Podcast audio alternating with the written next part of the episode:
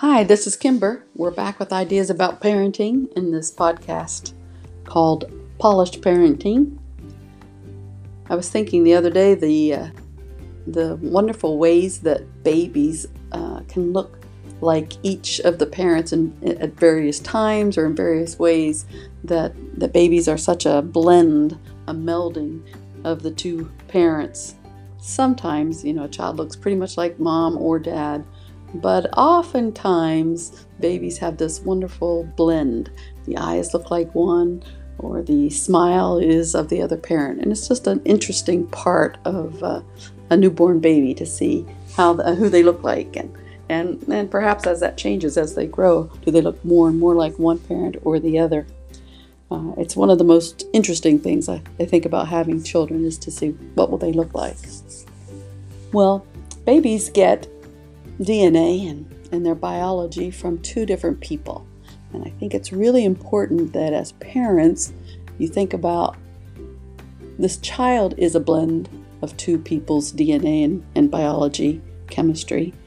Um, but in your parenting, can the child be a beautiful blend of the two? I had a friend years ago who married later in life, and uh, eventually uh, he had three children in his marriage. And the friend whom I knew before he was married was very athletic and did a lot of uh, sports at various times and in different levels and such. He was very athletic. And he married a woman who was um, musically trained, and they had the three children. And I thought, wow, this will be such an interesting mix of a very athletic side with a very musical side. But as the children grew, they were musical, well, they were musically trained at least. Um, I don't know if any of them uh, were what I'd say exceptional in music, but none of them were athletic at all. And um, I was I thought that was kind of sad. It was like the the children had the opportunity to have both of these wonderful traits, and yet they didn't. And so I think in parenting, we have to be mindful of how we're presenting uh, activities or interests or, or outings or uh, training and instruction so that the children really get the best of each of their parents. Can we find ways, and maybe we have to map it out, maybe we have to talk it out as uh, spouses uh, to see this child potentially has the best of both the parents. But that would have to be taken care of or nurtured or allowed to blossom. They'd have to be exposed or, or instructed in various ways to be the best of what each of the parent had uh, expressed in their lives. So take a look at what you have that you think, wow, I hope, you know, when a baby is born, we think, oh, I hope they have his eyes or her smile or uh, his ability uh, to play an instrument or her musicality or or his art, art, artistic nature.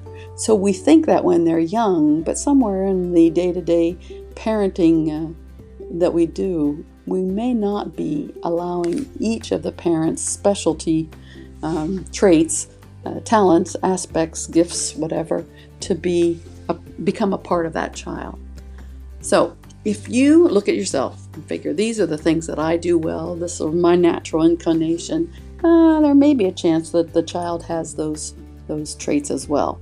But then look at your spouse, uh, the other parent, and say, hey, what do they have that's really special about them? Like maybe it's their sense of humor, or maybe it's their um, uh, how they much they enjoy other people and how they interact, and see if you can possibly parent together or separately, but knowing that your children are a blend and maybe the best of that blend should come out in how you uh, how you raise them, how uh, the various things that you take on in life. So hopefully by the time your children leave at 18 or whatever to go off that they have had the opportunity to be the best of their mom, the best of their dad, uh, and face the world with a, a double set of really interesting, fun skills. So think it over, think about it, come back and join us again. Like us and spread the word. We're glad you're here. Bye bye.